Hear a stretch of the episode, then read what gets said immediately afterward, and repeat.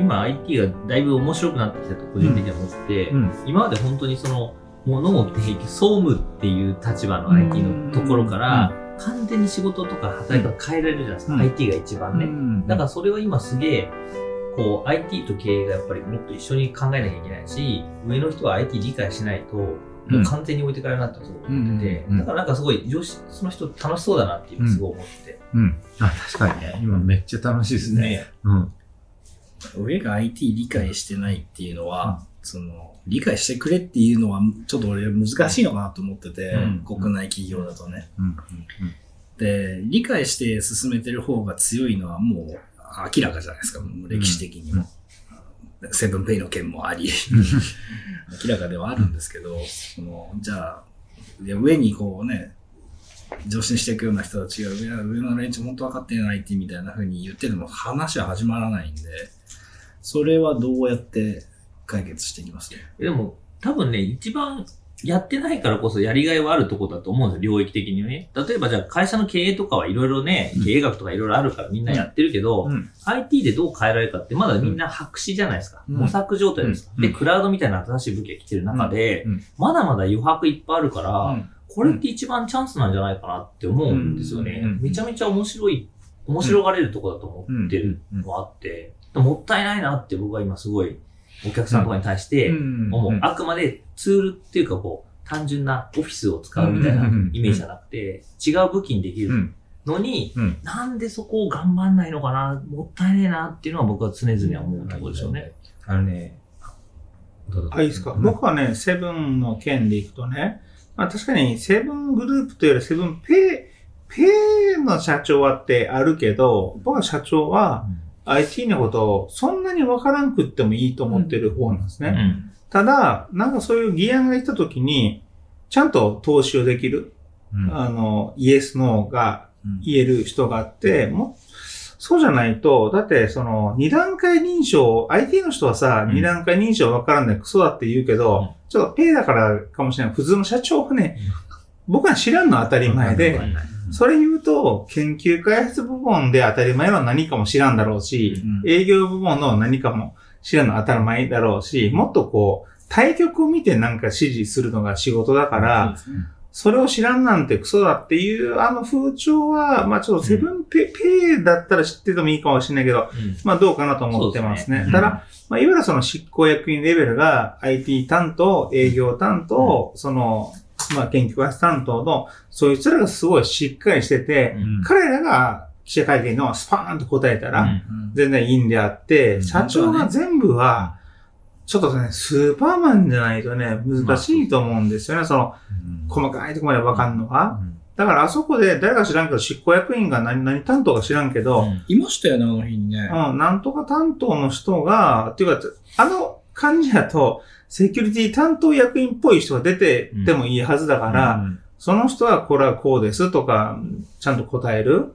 社長に答えさせずに俺がやりますみたいな、んそういうのじゃないと、ちょっとある程度大きい会社になったら難しいと思うんですよね。わかんないわかんないでうん。任しちゃえばいいですよね。だから今やってるのって、うん。まあ、あれ任されてもいいですか、うん。まあ、要は、もう信頼されて、うん。いや、そこは任したって言ってくれてるから、多分そこがうまくできてると思ってて、だからそこはやっぱり逆に言うと、なんか、ヒエラルキーあるのかな？任されてないっていうのが多分一番の問題ですよね。うん。いや、任すんだったら、うんね、決定権も含めて任せてくれよって話じゃないですか。そこがね、結構守りに入っちゃうケースもあるよね。うん。うん、その担当者はね。うんまあ、その、二段階認証だけの話で言えば、二段階認証そのもののことをきちんと理解している人なんて、そんなにいないはずなんですよ。うん。僕が知る限りはね。まあ別にあそこの言葉尻だけ取って、どうこうっていう気は僕も全然ないんですけど、あの記者会見自体はまあし失敗ではあったそうなんですよね。うん。そのやっぱ担当者きちんと出てこなかったっていうのもあるし、わ、からないことはわからないって言えばよかっただけなんですよね。いつの、そのいつまでに調べたいとか、いつまでに次やりたいとか、まあそういう情報もなかったし、あ良くなかったですよね、ああいうのはね。でもまあそのペイシリーズがこう乱立してるじゃないですか、今。儲かるから。ペイ作ると。まあ、儲かるっていうよりも、多分俺サラリーマンのあれでね、うちはペイやらないのか。って言って、ああー、そうっすねって、できますねやら、やらないと、なんかみんなやってるのになんでうちはやらないんだっていうのに、そうそうそう、そうですねっていうのが俺今の、あの、いわゆる事業会社ペアより、まあ事業会社じゃなくても、そんな感じはあるけどね。あので、このセブンもさ、なんか多分どっかで気ぃつけて、ファミペイね、いつ頃出るらしいっていうのを聞いて、ね、うんつけてきてね。それより遅れることは許されないみたいなね。うんうんまあ、そんなノリもあ感じするってやってはったと思うけど。うんまあ、なんかその IT のね、その、暴力だと思ってた、あれは。そのユーザーのためになってんのか、あの IT はっていう気はするんですよね。さオリンピックのね、申し込みのウェブしかり、うんその、マイナンバーのね、登録サーバーが稼働率数パーしかないみたいな問題しかり、ね IT の暴力がちょっとね、ひどすぎる感じはしますね。ユーザー側にリテラシーを求めてくるようなシステムは基本的にダメですね。うん。そういう意味ではやっぱね、ピピクサーみたいな、よくわかんないけど楽しく仕事できてますみたいなのが、多分、当たり前のインフラになってるのが一番いいんですよね。うん。あれはすげえわ。うんあれはすげえけど、うんみんなはならないよ。でも、だってオスカーあんな並ばないもん。うん。あれみんなできちゃう。やっぱ楽しいことやってる人がやっぱり僕が一番パフォーマンス出ると思ってて、うんでその環境をどう作ってあげるか、うん要は好きなことをうん何の気もかん気にしないでうん収入とか、うん働き方とか気にしないでやってる人って一番僕パフォーマンスが出ると思ってるんですよ。うんいくらうん優秀なやつでも、やっぱ好きなことやってる。だからそういう環境をただただ作ってあげれば、普通に会社って伸びんじゃねえかなって純粋に思ってるんですけどね。まあでもさ、ここでお、ね、お三方って、うんどっちかっていうと、選択肢はいろいろある中でも、好き勝手やってる人生やと思うのね。うん。うん。でもさ、わかん何パーかわからんけど、6、7、60%、70%は、なんか最初に入った会社だから、うんもっと頑張んないといけないとかね、うん。いうので何年もずっとおるとか、ちょっとこう、そう、そうじゃない何かのうん。理屈によってせっかく入った大きい会社だから、とかいうので頑張ってはる人もいる中で、このお三方はだいぶ違うと思うわけ。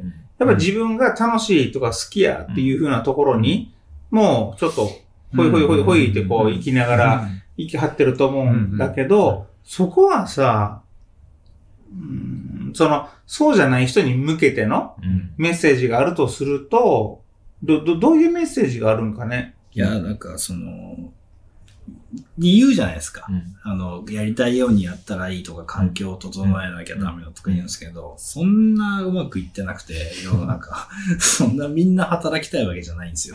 あわかるわかるわかる。だから、僕もだから、その、もともと最初に入ってう、ん。サラリーマンやりましたと。うん。初任給につられて入ったんですけど、うんやっぱ面白くなかったんですよね。で、1年半、フラフラしてたんですよ。もうだ、サラリーマン辞めて。だそこがさ、結構ターニング普通はさ、まあせっかくね、大手に入って給料もいいからって、我慢しても、もっと時間過ごしちゃうよねで、辞めてみて、で、1年半本当にもう卵かけご飯半年ずっと食ってるぐらい金がなくて、電車賃もないから自転車でっていう、そういう生活してたら、サラリーマンっていいなって思ったんですよ。で、そしたら、サラリーマンいいんだけど、つまんないサラリーマンやりたくないから、とにかく面白いサラリーマン楽しもうって気持ちを切り替えたら、意外と結構サラリーマン面白いかもしれないって思い出して、面面白い仕事、面い。白い仕事、面白い仕事ってずっと繰り返したら、どんどんどんどんパフォーマンス上がっていって、あ、やっぱ好きなことやってるのが一番なんかパフォーマンス出るな。じゃあ好きな仕事ってそれだから、なんだろうそれ前提はだからパフォーマンスを上げたいってことじゃないですか。そう。上げたまあくない人たちがいっぱいいるんですよ。ねそうそうそうそうそうそうそう。そう。でも、あげたくない？あげたくないっていうか、今でいいってことですよね。今でいいっていう。パフォーマンス、どういうことそれ？出世したくないってこと？単純に言うと。何もしなくてもお金がもらえるから。朝9時に出社してあー5時にタイムカードちょっといわゆる公務員的なっぽいところ？そう製造系は特に多いですね。うんだって、儲かるんだもん。うん何もしなくても。うんでその人たちを、いや、仕事って楽しくねって、その、こう、こう、なんか巻き込んでいくのが僕は楽しいんですよね。巻き込めるかな。うんいや、それ、僕は今そのパフォーマンスでそこで、なるほどいや、どっちが面白いですかみたいな。そう。でもさ、確かにさ、もう本当にさ、もう文鎮みたいに動かんしてもいいじゃん。文鎮俺らしょうがないですよね。どんな牛タでうん。ただ、たか、もしかしたらこの人には、なんか、うんポンとなんか投げ込んだ動くような人になんか言いたいとこあるよねそう。いや、そうう、んそれはわかる。でもみんな悶々としてる人も結構いて、なんか面白いことしたいって思ってる、どっかいるんですよ。で、その人たちに対して投げかけて帰ってきたときは、すげえやっぱり皆さんパフォーマンス出してくれるし、確かに。僕らが説得する必要なくて、いや、うんいや、これやりましょうって言わなくても、勝手に腹落ちして、自分事だから、あ、こうやったらいいから、だから僕は火をつけたら、勝手にお客さんが倫理と、倫理証拠がすごいの書いてくれるんですよ。だって自分のことだから自分のことよく知ってるじゃないですか。うん。僕が言わなくても。うん。だからもうなんか、ありがとうございますみたいな。うん。なんか説得できましたみたいな。やる気だけ、やる気スイッチを押すのが僕の仕事みたいな。そんな感じで、ここ数年はやってましたよね。でもやっぱみんな楽しい仕事したいんですよ、きと、とは言ってる俺、まだ押されてないですよ、やる気スイッチ。伝えてない。伝えてない。いや、いるんですよ。自押してやる気スイッチを押してきた、いるやん、ここ。どう来て、ま、どれぐらい ?1 か、2ヶ月ぐらい？3ヶ月。どう？試用期間終わったんですよ。ビフォーアフタえ？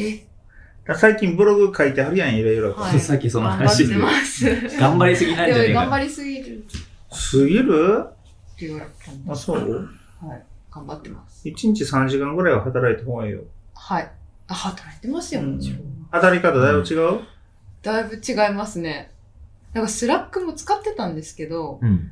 なんか使い方が全然違くて、うん前は本当 DM うん。ばっかで、あーそのただのチャットツールみたいな感じで使ってたんですけど、こっち、今の会社入ってからなんかすごいチャンネルを使いこなすみたいな。お客さんとの一緒に使うチャンネルだったりとか、あとあとあれですね、ボットじゃないですけど、なんかコマンドみたいな感じで打って、こうすぐズームを立ち上げるとか、まあ、そのその辺は確かにカリカリやね。そうですね。なんかさ、 Enterprise Grid を shared channel できた瞬間に変えますからってピコーンとやってくるのも含めて、俺、ああいうのいいなと思って。うん。まあ、なんか Windows アップデート出たらすぐ当てないと気が済まない。俺と似てる。あ、あれもね、うち遅かったんですよ。2週間リリース。そう。 shared channel。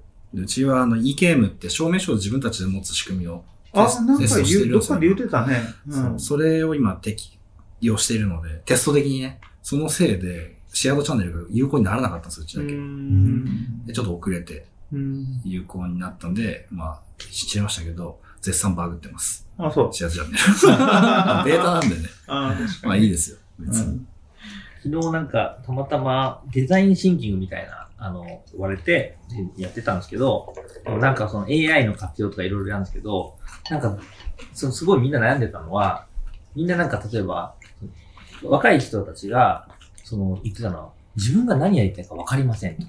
で、それに対して AI がこういうことやればいいんじゃないかって、こう、サジェッションしてくれると嬉しいって、すごい意見が結構多かったんですよ。でも、それってなんか人間じゃなくてよくないみたいな、悩んだり葛藤したりするから面白いのにう、ん。そこまでその AI に委ねちゃうって、いいじゃん。それはさ、そういう風に言ってくれる AI を作ったらいいじゃん。そうだ、そうそうそう、見て言ってて、そうそれ、彼らが。でもそんなの俺振られて苦しんだりね、泣いたりね、傷ついたり悩んだりして、なんかいろいろ学んでいくと思うんだけど、そうね。単純なうん。回答はうね、んなんか大手町から芝で電車いくらってはいいけど、もっと深いところはね、そう人ま間そんなんあるかもね。コンサルティングを AI にやってほしいっていう人がすごく多くて、僕はな何、何したいか分かりません。何やっていいか分かりません。じゃああなたこうやった方がいいですよ。リコメンドしてほしいっていう人、若手はすごく多くて。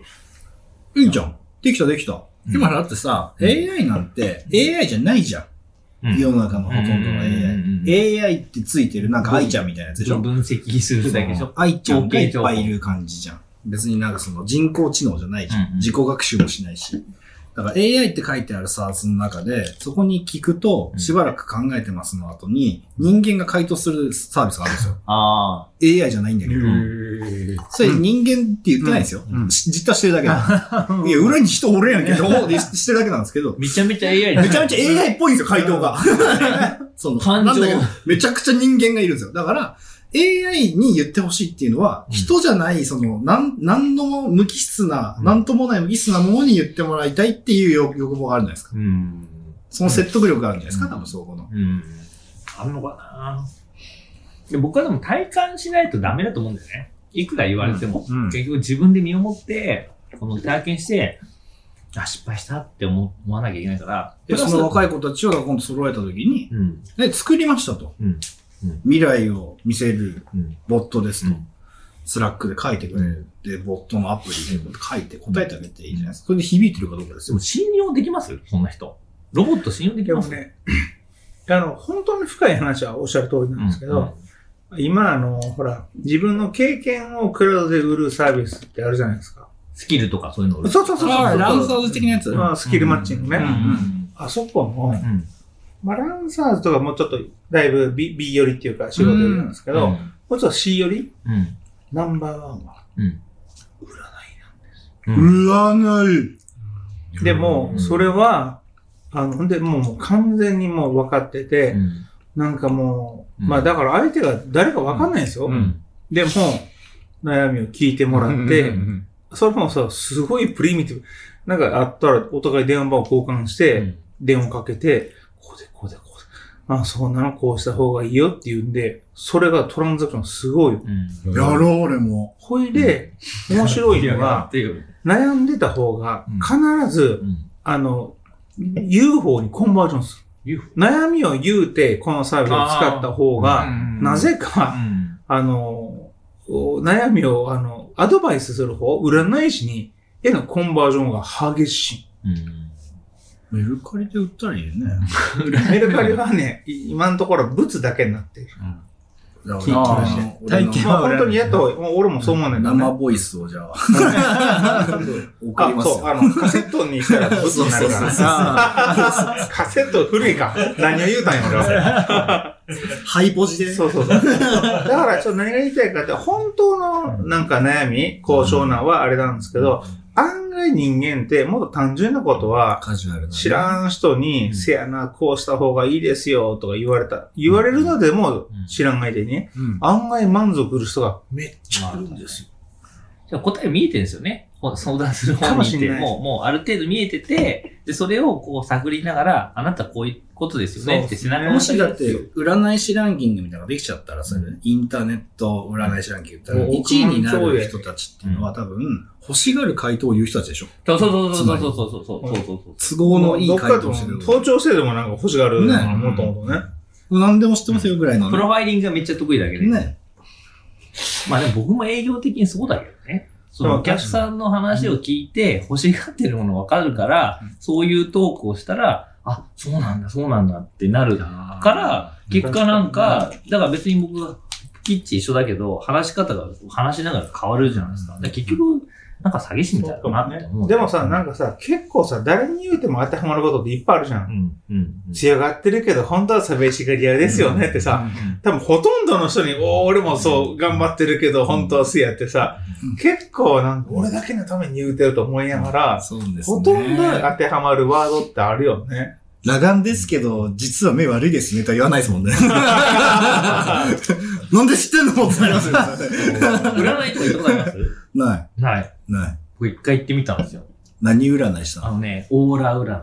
で、僕はその、もともとそう、うがった見方してたかオーラ占い？ら、そう、なんかその、オーラバトラー的なこと？僕のオまあ、ーラ、ソーラーね。色、色、ダンバイン的なこと？こうやって、あ俺しかわかんない、ダンバイン。ダンバイン、ダンバイン、ダンバインわかる、ダンバイン。ビルバイン俺しかわかんない。ビルバインはわからないけど、ダンバインは、ダンバインあの、昆虫みたいな。そうそうそうそうアニメ？オーラバトラーね。そう、あの、紫プロあそうそうそうね。そうそうそう。だけど、あの、その人はオーラを見てくれる。あなたのオーラを見てくれる。で、僕はその、どうせ占いって結局コミュニケーションしながらそのプロファイリングするんだなと思って行ったわけですよ。そしたらいきなり行ったら白衣着た女性がパッて座ってて、で、じゃあオーラ見ますと。うん。で、会話しない。いきなりこうやって僕のオーラをこう見る。そしたらそれ見たら、あなたはこういう人ですね。黄色いオーラがあって、中にピンクのオーラありますって言うわけですよ。でもそれで面白かったのは、まあそういう意味では情報量としては僕の見た目しかないじゃないですか。うんだから僕は他人からどう見られてるかっていうのを客観的に見れると思ってそこで行ったんだけど、うん。でもそうしたらなんかやっぱり、なんかその、ベラベラベラベラ喋り出して、僕はなんかそういうこう、硬い意志があると。うんで、硬いオーラに囲われてるんだけど、水が流れているから、すごくよどみがなく流れてますと。うんで、中にピンクなものがコアにあるから、解放したら、めちゃめちゃモテますって言って、うん。そう見えるんだ。から逆に言うと僕から見たら、よどみがないってことそう、でもそう見えるってことじゃないですか。情報量としては僕の見た目しかないけど、そう見られるんだなと思ったら、まあ、結構面白かったですね。うん。で、前世は何だとか言ってくるんですよ。うん。前世はなんかこう、忍術とかを使った人なんだ、みいやたいな。割と近しめな前世で、で、で、で、で、で、で、さ、僕のじ前世って、うん。脱線しますけど、うん。脱線して何が脱線か分かんないですけど、僕の前世って松尾芭蕉についてたんですよ。ずっと松尾芭蕉の弟子だったんですよ。松尾芭蕉のパトロンで、うん。ずっと松尾芭蕉と一緒に野ざらし機構とか一緒に旅してた人なんですよ。でも松尾芭蕉って忍者説あるじゃないですか。知らないですか？忍者だったんじゃないか。隠密だったんじゃないかっていう説があって、一時期あったよね。あれ？うん。近く、遠くねえなと思って。なんで確定してんすかね。俺忍者かで、な。なんかね、なんかすごく信用しちゃうみたいな。忍忍っていうのもあって。でもなんかそういう意味では占いってでも逆に客観的に自分がどう見られてるかそれいつの話すですか？それはね、うんとね、まだ瞑想してる時期だから、最近は行ってないんだ。最近は行ってないですね。今日みんなで、みんなで。いや、全然ありますよ。全然。一回行ってみます？うん、みんなでそのどっかして、そうそうそうそうそう。なんかわかんないけど、オーラ占い？そうそう。オーラバトラ？そう。ダンバイン。その人はね、